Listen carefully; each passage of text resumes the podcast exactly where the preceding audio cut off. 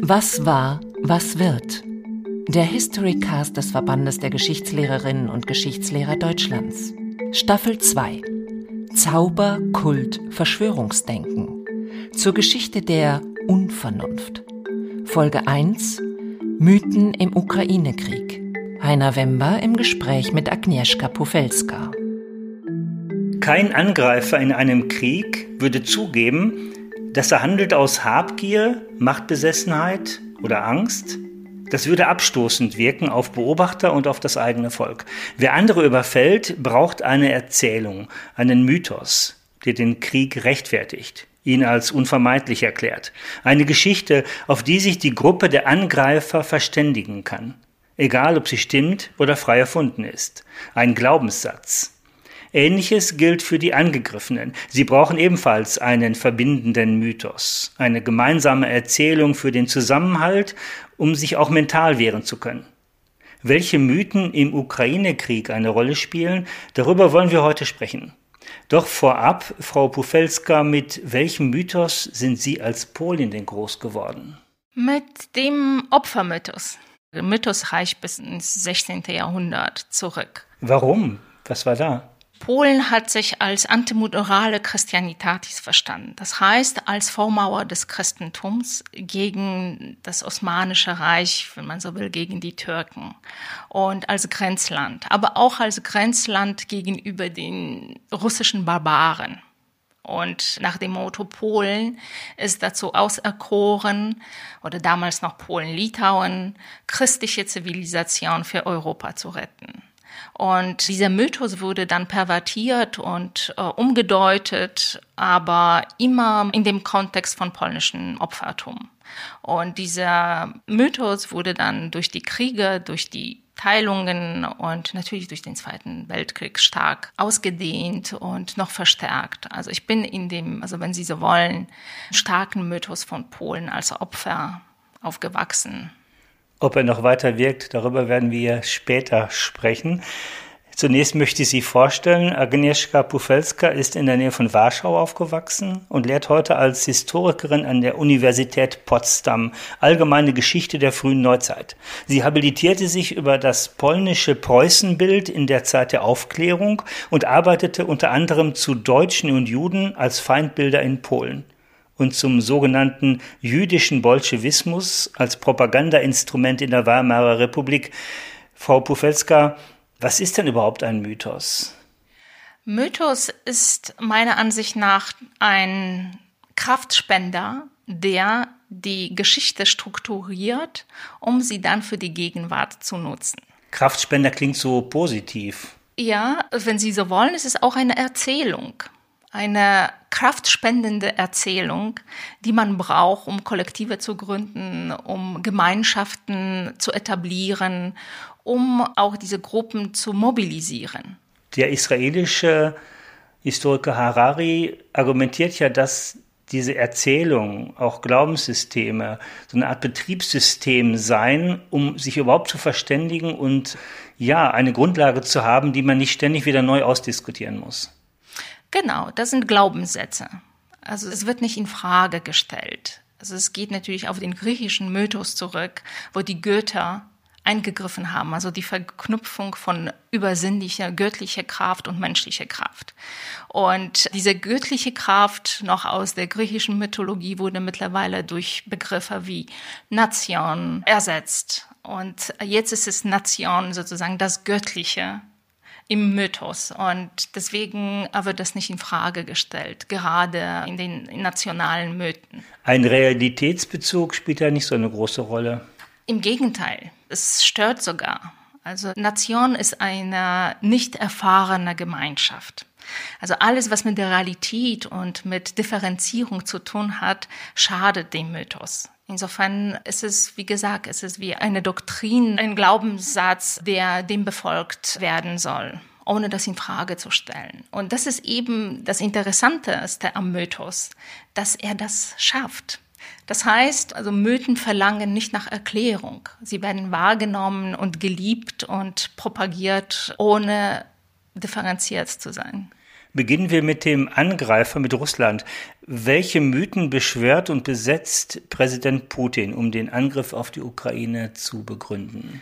Das sind mehrere Mythen. Und ich würde sagen, Putin ist kein Ideologe. Ich erkenne bei Putin keine eindeutige Ideologie. Was er macht, er bedient russische und sowjetische Mythen, die sehr tief in der russischen Selbstbewusstsein verankert sind. Und der erste Mythos ist natürlich der missionarische Mythos, dass die Russen eine heilsgeschichtliche Funktion in der Welt haben und müssen die Welt erlösen, vor allem die christliche Welt. Und das greift gerne Putin auf. Der zweite Mythos. Meinen Sie damit auch die Retter vor dem Faschismus? Zum der Retter zum Beispiel. Das ist die moderne also Form nicht des, nur des von, von dem Faschismus, aber von der westlichen Dekadenz. Ah, ja. Und deswegen ist die Verbindung von Putin und Kirill, also dem Oberhaupt der russisch-orthodoxen Kirche, so eng. Dazu kommt noch das Selbstverständnis in Russland oder Moskau als das dritte Rom. Nach dem Motto, das erste Rom ist untergegangen, das zweite Rom, das heißt Konstantinopel, ist auch untergegangen und Moskau ist sozusagen das letzte Rom, die letzte Bastion des Christentums. Deswegen hieß der Zar ja auch Zar. Zar, genau, von Gottes Gnaden. Deswegen war die Trennung zwischen Thron und Altar in Russland nie so stark, wie das in Westeuropa war. Es gab dort ja auch keinen Investiturstreit im Mittelalter zum genau. Beispiel, wodurch ja die katholische Kirche immer eine starke Position hatte. Manche würden sagen, es gab keine Aufklärung. Es gab keine französische Revolution, beziehungsweise die französische Revolution hatte keine Auswirkung auf Russland gehabt. Russland hatte eine absolutistische Regierung, die unantastbar war zu diesem Zeitpunkt, als fast in ganz Europa diese revolutionäre Bewegungen stattgefunden haben. Insofern gibt es diese Tradition nicht der Trennung zwischen Staat und Kirche. Und Kirche war, wie soll ich sagen, manchmal vielleicht klüger als anderswo, weil sie sich gerne dem Herrscher angepasst, angepasst hat. hat oder sich unterstellt hat. Und sie wussten, dass sie davon am besten profitieren, wenn sie jetzt keine Alleingänge starten, wie das häufig in Europa oder in Westeuropa der Fall war.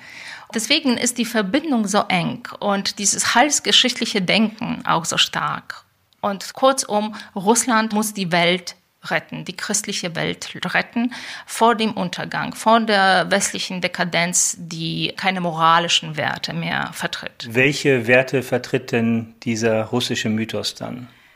Familie, Gott, Vaterland, Nation, Gottes Liebe, Einheit und Kollektivität. Also wogegen sich dieser russische Mythos vehement einsetzt, ist der westliche Individualismus, dass jeder für sich alleine ist. Und in Russland ist keiner alleine. Sie haben zu Beginn gesagt, dass Putin kein Ideologe sei. Er nutzt diesen Mythos. Er nutzt diesen Mythos, der seit dem 19. Jahrhundert stark vertreten ist. Und natürlich wurde dieser Mythos auch von Dostoevsky stark unterstützt mit seiner Behauptung, dass die Russen, bezeichnete Russen als die einzigen wahren Gottesträger in der Welt oder in Europa. Und dabei meine ich immer die christliche Religion. Das ist ja schon mal eine starke Missionsaufgabe. Das ist starke Missionsaufgabe. Damit können Sie richtig in den Krieg ziehen. Wirkt das denn auch oder ist es mehr so ein Mäntelchen, was umgehängt wird? Ich glaube, schon nach dem Zusammenbruch des Kommunismus gab es diese Idee nicht. Und ich glaube, Putin hat das aufgegriffen, wonach sich Mehrheit gesehnt hat. Und abgesehen davon ist es immer besser zu wissen, wie die Welt funktioniert. Also Putin bietet eine Orientierung. Früher war es besser, ist seine Botschaft. Genau, also früher war es chaotisch und alles brach auseinander und jetzt kommt Putin und vereinheitlicht es wieder, erklärt uns die Welt. Es entlastet auch. Also diese heilsgeschichtlichen Ideen sind auch Entlastungsstrategien. Man muss nie selbst denken. Früher war alles berechenbarer zur Zeit der Sowjetunion. Die Wurstpreise, die Brötchenpreise und die Zahl der Atomraketen. Die Welt war geordnet und sortiert. Ist das auch ein Mythos, der bedient wird? In der Sowjetunion war alles besser in der Zeit der globalen Größe Russlands. Also es geht auch um die Stabilität in Auszahlung von Renten, Stabilität eben in der Orientierung. Man wusste, man kriegt kein Auto in den nächsten 20 Jahren. Man muss Anträge stellen. Es funktionierte alles nach bestimmten Schema. Und eben nach dem Ende des Kommunismus brach das alles zusammen. Und man musste sich neu orientieren. Man wurde in Chaos geworfen. Und da kommt jemand und sagt, hm, ich bringe euch zurück zu dieser Kontinuitätsdenken und entlaste euch und ich zeige euch den richtigen Weg. Und wenn der Weg noch moralisch begründet ist, national, dann kommt er umso besser an. Putin ist kein Ideologe, sagen Sie, dann kann er auch kein Faschist sein. Je nachdem, wie wir Faschismus verstehen. Also ich habe was dagegen, wenn alle sozusagen Faschismusbegriff aufgreifen und sich des Begriffes bedienen, weil Faschismus für mich, also als Historikerin, hat bestimmte Eigenschaften. Und insofern, ich weiß nicht, ob Putin ein Faschist ist. Ich glaube nicht. Ich glaube, wie gesagt, er ist eher eine Zusammensetzung aus allen möglichen Ideen und die nutzt er und instrumentalisiert je nach Bedarf, ohne jetzt eine Kontinuität im Denken vorzuweisen. Und Faschist, ich würde ihn nicht als Faschisten bezeichnen. Stalin spielt wieder eine größere Rolle, vor allen Dingen die Rehabilitierung seiner Person. Warum? Ich weiß nicht, ob Sie wissen, aber wenn man zum Beispiel in Russland Stalinismus mit Nationalsozialismus gleichsetzt, dann wird es strafbar. Man darf es nicht tun. Genau aus demselben Grund. Stalin hatte eine starke Führerrolle und es hat eine Idee, dass Millionen von Menschen für diese Idee sterben mussten, wurde offensichtlich ganz schnell vergessen. Aber er hat eine Idee der großen Sowjetunion gehabt. Und die Sowjetunion war eine Macht in der Welt. Er hat den Machtanspruch, der immer in Russland und der Sowjetunion vorhanden war, aufgegriffen und vertreten. Und insofern ist er deswegen auch so populär, weil er diese imperiale Tradition fortgesetzt hat. Und man kann sozusagen wieder eine Kontinuitätslinie vom Zaren über Stalin bis Putin ziehen. Da wird ein Mythos ganz stark befeuert, nämlich der Siegesmythos. Der 9. Mai wird ja jedes Jahr größer gefeiert und dramatischer und martialischer auch. Jetzt beim letzten Mal gab es wohl einen Autoaufkleber, darauf stand Danke Opa für den Sieg. Also wo die Großvätergeneration ja nochmal besonders hochgejubelt wird als Retter vor dem Faschismus. Das spielt dann auch rein in diesen Mythos von Wiederauferstehung des imperialen Reiches. Da haben wir es nochmal, also die Instrumentalisierung der Vergangenheit für die Gegenwart. Das ist eine sehr starke Komponente von Mythos. Das, was Putin erzählt, ist auch eine Geschichte der Siegeszüge nach dem Motto, die russische Nation oder das russische Volk ließ sich nie unterkriegen. Wir haben immer siegreich gekämpft. Das ist natürlich auch eine mobilisierende Parole und aufbauende. Und der Zweite Weltkrieg spielt eine enorme Rolle in Russland heute, weil man dadurch behaupten kann, die Millionen von Opfern waren nicht umsonst. Und die sind gestorben, damit wir jetzt ein großes, starkes Russland aufbauen. Und deswegen ist der Zweite Weltkrieg so wichtig. Das für die internen Bedürfnisse, aber auch natürlich für die Außenpolitik. Nach dem Motto, die Russen können sich als die ewigen Befreier darstellen. Wir haben schon mal Welt vom Faschismus befreit, jetzt versuchen wir es erneut. Insofern haben wir wieder diese Kontinuitäten, die da hergestellt werden. Schauen wir mal auf die andere Seite, nämlich zu dem Land, zu dem Volk, das gerade befreit werden soll, in Anführungszeichen, nämlich zu den Ukrainern. Die eigene Staatlichkeit der Ukraine, die währt ja noch nicht so lange, erst seit 31 Jahren. Welche historischen Begründungslinien für ihre Eigenständigkeit ziehen denn die Ukrainer? Wie sieht ihr Mythos aus? Alle Nationen haben eigene nationalen Mythen und ohne Mythos kann keine, wie gesagt, keine Nation entstehen und begründet werden. Und der ukrainische Mythos ist, dass die ukrainische Staatlichkeit oder die ukrainische Nationalität von der Kiewer Russ ableitet. Aus dem Mittelalter. Aus dem Mittelalter. Eigentlich der große Verkehrsweg von der Ostsee runter ins Schwarze Meer, an den Flüssen entlang, heutige Belarus, Ukraine, Teile Russlands. Teile Russlands. Aber Kiewer Rus war ein sehr starkes Fürstentum. und hat mit allen europäischen Höfen zusammengearbeitet, kooperiert und mit der strahlenden Hauptstadt Kiew. Mit der strahlenden Hauptstadt Kiew und deswegen gilt im ukrainischen Mythos Kiew als das ukrainische Jerusalem. Das zweite Jerusalem. Die Russen haben das dritte Rom, mhm. die Ukrainer die haben das zweite genau, Jerusalem. Das Jeder zweite. Jerusalem. Und nach dem Motto, dass sich die ukrainische Staatlichkeit oder der ukrainische Staatsgedanke oder die ukrainische Nationalität von der Kiewer Rus herleitet. Das ist wichtig für die Ukrainer, um nicht zu sagen, unsere Staatlichkeit leitet sich vom russischen Imperium her. Also dass die dann von den Russen abstammen, sondern aus der Kiewer Russ. Ein Mythos braucht immer den langen Vorlauf, den weiten Rückgriff. Ist das so? Ja, aber Mythos ist kein statisches Gebilde, sondern es ist eine sehr dynamische Idee und sie wird immer der aktuellen Bedürfnissen angepasst. Insofern, klar, je nachdem, wofür man braucht, passt man das den Bedürfnissen an. Insofern ist Mythos eine sehr dynamische Größe. Die Russen bezeichnen Kiew als die Mutter aller russischen Städte. Die drehen das dann um. Die sagen, Kiewer Rus heißt, das ist der Vorläuferstaat des russischen Imperiums. Genau. Und was zum Teil damit zusammenhängt, dass sich tatsächlich die Dynastien oder zumindest die ersten Zaren der Dynastien, dass sie dann aus Kiewer Rus stammen nach dem Motto, unsere Zaren stammen aus Kiew. Insofern gehört Kiew zu Russland und ist Kiew ein russisches Staatsgebiet immer gewesen. Wir brauchen jetzt nicht zu reden über die Argumentation, dass die Krim immer zu Russland gehört habe, dass die NATO-Osterweiterung absprachewidrig vorgenommen sei. Das würden Sie auch nicht unter Mythen packen, sondern unter Propaganda. Ja, unter Propaganda, wobei man soll Putin nicht unterschätzen. Er ist ganz klüger Stratege und Rhetoriker. Und wenn er zum Beispiel behauptet, dass NATO seine Grenzen verletzt hat oder die Versprechungen verletzt hat, dann stimmt es zum Teil.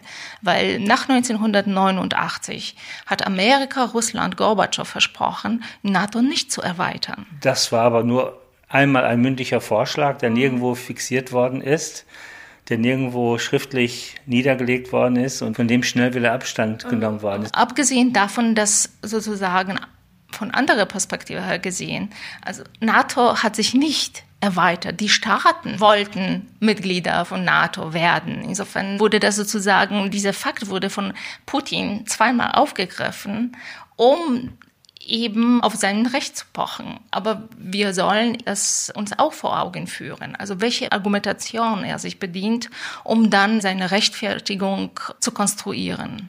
Die NATO-Osterweiterung wäre geschah auf Wunsch der Staaten, die wiederum eintreten wollten, weil sie Bedenken hatten, dass der russische Nachbar irgendwann wieder unruhig werden würde. Zum Beispiel. Und die NATO hat ja auch noch die Spezialität, dass man aus der NATO wieder austreten kann, wenn man möchte. Und abgesehen davon waren diese Staaten, also nehmen wir die jetzt aus mitteleuropäischen Staaten, also ich meine Baltikum, die Ukraine, Polen, die waren keine begeisterten Mitglieder des Warschauer Paktes oder des Ostblocks die wurden inkorporiert und von der Sowjetunion besetzt. Insofern galt die Sowjetunion zig Jahre als Besatzungsmacht. Und jetzt stand zur Wahl entweder Amerika, das sich selbst als das demokratische Land schlechthin präsentiert, oder dem imperialen Russland. Also welchem von den beiden Ländern soll man sich unterstellen? Und die haben sich dann für Amerika entschieden. Jetzt sind wir schon beim Westen. Welche Erzählung wird aus westlicher Sicht denn transportiert, gepflegt? Welcher Mythos steckt hinter dem westlichen Verständnis? Es ist ein auch sehr alter Mythos, aber ich würde gerne das Buch von 1992 erwähnen. Das Buch von Francis Fukuyama, von dem amerikanischen Politikwissenschaftler, der das Buch verfasst hat unter dem Titel Das Ende der Geschichte. Und in diesem Buch prognostiziert er, dass die liberale Demokratie in der Welt gesiegt hat. Also nach dem Zusammenbruch des Kommunismus, Zusammenbruch des Ostblocks, das ist das einzige System, das noch Zukunft hat. Und alle Länder werden jetzt bestrebt sein, dieses System anzunehmen. Haben Sie es damals schon geglaubt? Äh, nee, schon damals habe ich es kritisiert, weil das von der enormer Überheblichkeit und Arroganz zeugt.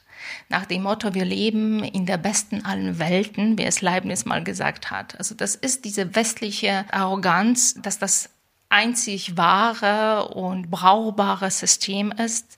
Und die Werte, die im Westen vertreten werden, das sind die, die die ganze Welt übernehmen soll. Die auch eine universale Gültigkeit, einen universalen Anspruch haben. Ja, also einen utilitaristischen Anspruch. Nach dem Motto, die Menschheit wird glücklich sein, wenn sie genau diese Werte vertritt und uns folgt. Hinzu kam noch der Mythos von Wandel durch Handel, dass die Globalisierung dazu führen werde, dass zum Beispiel China oder auch Russland durch den Handel mehr individualistischer würden, durch den Reichtum auch der Menschen, das Bestreben nach Freiheit, Demokratie größer werden würde.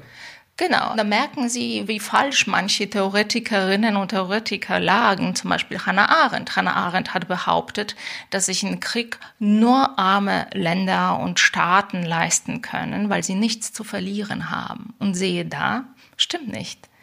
Also wir merken, dass dieses neoliberale Denken, Geld regiert die Welt, nicht stimmt.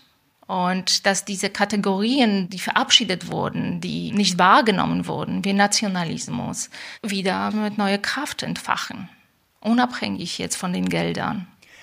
Polen nimmt eine besondere Rolle ein. Das Verhältnis zur Ukraine war in der Geschichte lange Zeit mehr als angespannt. Mal gehörten große Teile der heutigen Ukraine im späten Mittelalter zum polnisch-litauischen Großreich. Im Zweiten Weltkrieg beging der ukrainische Nationalist Stepan Bandera mit seinen Verbänden schwere Verbrechen gegenüber Polen mit Zehntausenden Toten. Heute nehmen Polen mehrere Millionen ukrainische Flüchtlinge auf, bis zu drei Millionen, hilft mit Geld und Waffen. Wie ist diese enorme Unterstützung der Polen für die Ukraine in diesem Krieg zu erklären? Ich bin voll Hochachtung von meinen Landsmänninnen, die dann mit so vollem Einsatz die ukrainischen Flüchtlinge unterstützen. Ich bin mir allerdings nicht ganz sicher, ob das ohne Eigeninteresse stattfindet.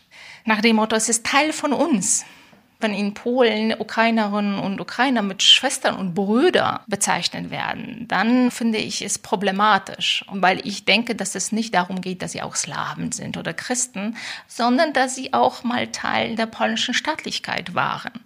Und das zum einen. Zum zweiten geht es auch um die Feindschaft Russland gegenüber. Nach dem Motto, Feind meines Feindes ist mein Freund weil sie von den Russen verfolgt werden, müssen wir uns mit ihnen solidarisieren, unabhängig davon, was in der Geschichte vorgekommen sind, weil sie ähnlich zu leiden haben wie wir. Die Solidarität der Opfer ja auch. Solidarität der Opfer und natürlich wir Polen sich als das Land, das Opfer bereite Land wieder in Europa präsentieren.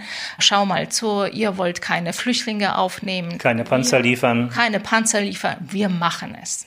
Aber es geht wieder um diese Opferpositionierung. Auch wenn es uns viel Geld kostet, auch wenn wir uns das finanziell nicht leisten können, wir machen es. Und es geht auch um gewisse Selbstdarstellung. Und wir Deutschen stehen als die Deppen daneben. Bei Mythen dachten wir immer, da sind wir gebrannte Kinder. Dieser Germanen-Mythos ist ganz gründlich desavoriert.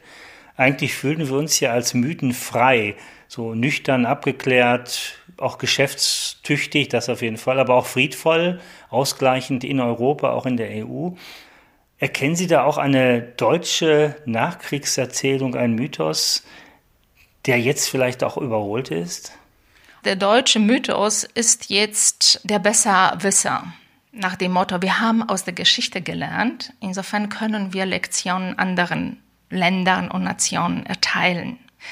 Und wir sind gebrannte Kinder und wir wissen, was Krieg bedeutet. Also für mich wirkt das wie eine deutsche Überheblichkeit, diese moralisierende Überheblichkeit. Und insofern ist es für mich ein Mythos.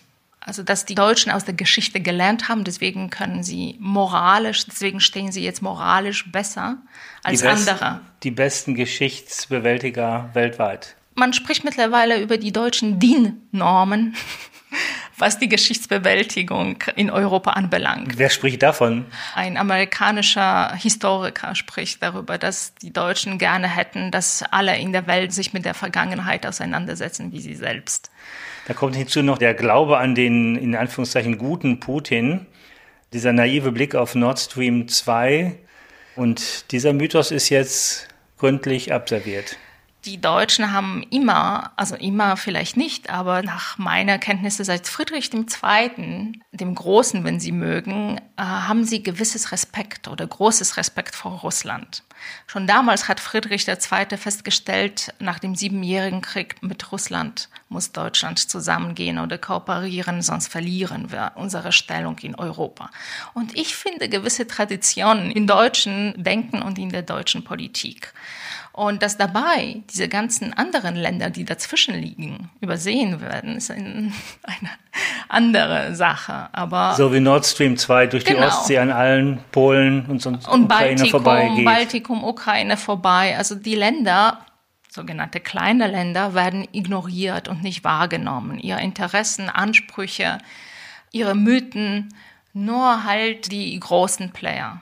Und man erkennt jetzt, dass das der Fehler war. Dazu passt eine Aussage von Timothy Snyder, dem US-amerikanischen Historiker, dass er sagt, die Deutschen und die Russen betrachteten die Ukraine immer als Ressource, also eigentlich als riesiges Weizenfeld, das man braucht, um sich zu ernähren aber dass sie ihr jegliche Eigenstaatlichkeit oder auch den Begriff Nation abgesprochen haben, sondern sie ausschließlich als Verfügungsmasse, als Ressource betrachtet haben.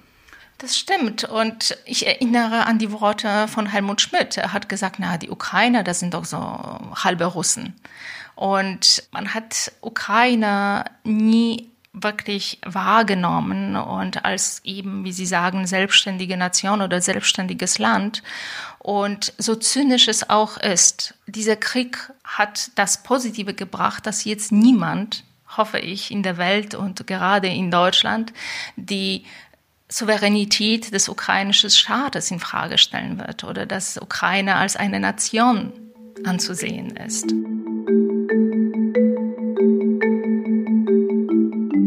Eine persönliche Frage an Sie. Warum interessiert Sie dieses Thema Fremdbilder, Propagandainstrumente, Mythen so sehr? Wie kommt das bei Ihnen? Weil ich merke, dass unser ganzes Handeln darauf fokussiert ist. Wir können nicht ohne Mythen und Feindbilder handeln. Und das ist, wie mehrmals betont, nicht wegzudenken. Und mein persönliches Anliegen ist, sich damit kritisch auseinanderzusetzen und das nicht als gegeben wahrzunehmen, sondern ich frage mich, woher kommt das, dass wir das brauchen? Warum brauchen wir Feinbilder oder Mythen als Orientierungen? Jetzt kommen wir langsam zum Ausblick. Muss Russland tatsächlich den Krieg verlieren, damit sie zur Demokratie finden? Wir müssen uns darauf einstellen, dass neue Systeme entstehen, die alles in sich beinhalten ein bisschen Kolonialismus, ein bisschen Imperialismus, ein bisschen Demokratie. Wie gesagt, weil alle diese Versuche, konkrete Systeme, konkrete Gedanken wie eben Demokratie, Zivilisation zu etablieren, gescheitert sind. Und wir müssen uns auf diese Mixformen einstellen. Auch bei den Mythen dann? Auch bei den Mythen dass sie dann sich sozusagen wieder der Realität anpassen. Mythen sind sehr plastisch und elastisch und werden sich immer ändern. Und auch die, aber wir sollen kritische Reflexion bewahren und uns fragen, wie passen sie sich jetzt der Realität an? Ideologen können das nicht. Wenn ich in einer Ideologie verfangen bin, dann geht es ja nur Sieg oder Untergang. So siehe Nationalsozialismus. Sie haben am Anfang behauptet, dass Putin durchaus flexibel sei, dass er nicht eine Ideologie anhängt, sondern Mythen nutzt für seine praktischen, momentanen Ziele und da auch pragmatisch bleibt. Glauben Sie, dass er da in der Lage wäre, die Mythen wieder so anzupassen, wie der Kriegsverlauf gerade ist? Genau, also wenn er wirklich dazu gezwungen wird, zu kapitulieren oder Kompromisse einzugehen, dann wird er das uminterpretieren als Sieg. Und dann kann er behaupten, wir wollen nicht so viele Opfer haben, wie wir dann im großen Vaterländischen Krieg gehabt haben. Deswegen habe ich jetzt diesen Krieg gestoppt und habe mich entschieden, nicht mehr zu kämpfen, um unsere Brüder und Schwestern und der Ukraine nicht mehr dem Tod auszusetzen. Also es ist nur die Frage des Anlasses. Des Frontverlaufs. Oder wie stark die eigenen Bataillone sind. Und die andere Seite, die Ukraine, wären die dazu auch in der Lage? Könnten sie auf die Krim verzichten, auf den Donbass? Ich fürchte, sie müssen darauf verzichten und möge es nicht der Fall sein, aber ich glaube nicht, dass die Ukraine die Krim und Donbass wieder erlangen kann. Ich bin ein bisschen skeptisch und ich glaube, die Territorien sind verloren. Aber was sie machen werden, werden sie sozusagen auf ihrem geschichtlichen Mythen beharren, in denen Donbass und die Krim als fester Bestandteil der Ukraine vorkommen. Und eben diese Mythen werden dann weiterleben und möge es nicht passieren, aber dann weitere Konflikte produzieren und unterstützen. Am Ende verstehe ich Sie so, Mythen braucht jedes Volk das ist vielleicht auch die nicht so gute Nachricht, dass wir das einfach brauchen. Die gute Nachricht ist aber, dass sie zwar einmal weit zurückgreifen, die Mythen, eine ganz lange Geschichte beschwören, aber in der Realität durchaus anpassbar sind. Ja, anpassbar und mögen sie dann auch sich zum Guten wenden und nicht nur zum Bösen. Frau Pufelska, nationale Mythen haben ja den Nachteil, dass sie sich häufig dann gegen die Nachbarn auch wenden. Könnte es auch so etwas geben wie einen globalen Mythos? Zum Beispiel die Weltenrettung angesichts der Klimakrise. Der gemeinsame Feind ist jetzt praktisch das CO2 das wir bekämpfen müssen? Grundsätzlich hätte ich nichts dagegen, aber ich bin gegen globale Mythen, weil im Namen von globalen Mythen sind globalen Verbrechen begangen. Insofern bin ich eher dafür, dass man Handlungsinsel oder Handlungsfelder etabliert, die dann mythenfrei sind, wie eben Klimakrise, Migration, Hunger. Und darauf sollen wir uns konzentrieren und die jetzt nicht mythologisch untermauern. Auch wenn Mythos wie ich bereits erwähnt habe, ein Kraftspender ist und vielleicht dabei helfen würde. Aber es kann in falsche Richtung gehen. Und bei Mythen gibt's immer Leute, die die aufgreifen, aber auch die, die sie kritisieren. Ich würde diese Handlungsfelder nicht dem Mythos überlassen, sondern einfach der Nächstenliebe, dem Versuch, der Welt zu helfen. Und das muss nicht als Mythos verstanden werden, sondern halt als dringendes Problem. Frau Bufelska, vielen Dank. Ja, ich danke Ihnen. Was war, was wird? Der Historycast des Verbandes der Geschichtslehrerinnen und Geschichtslehrer Deutschlands. Staffel 2. Zauber, Kult, Verschwörungsdenken. Zur Geschichte der Unvernunft. Folge 1 Mythen im Ukraine-Krieg. Heiner Wember im Gespräch mit Agnieszka Pofelska.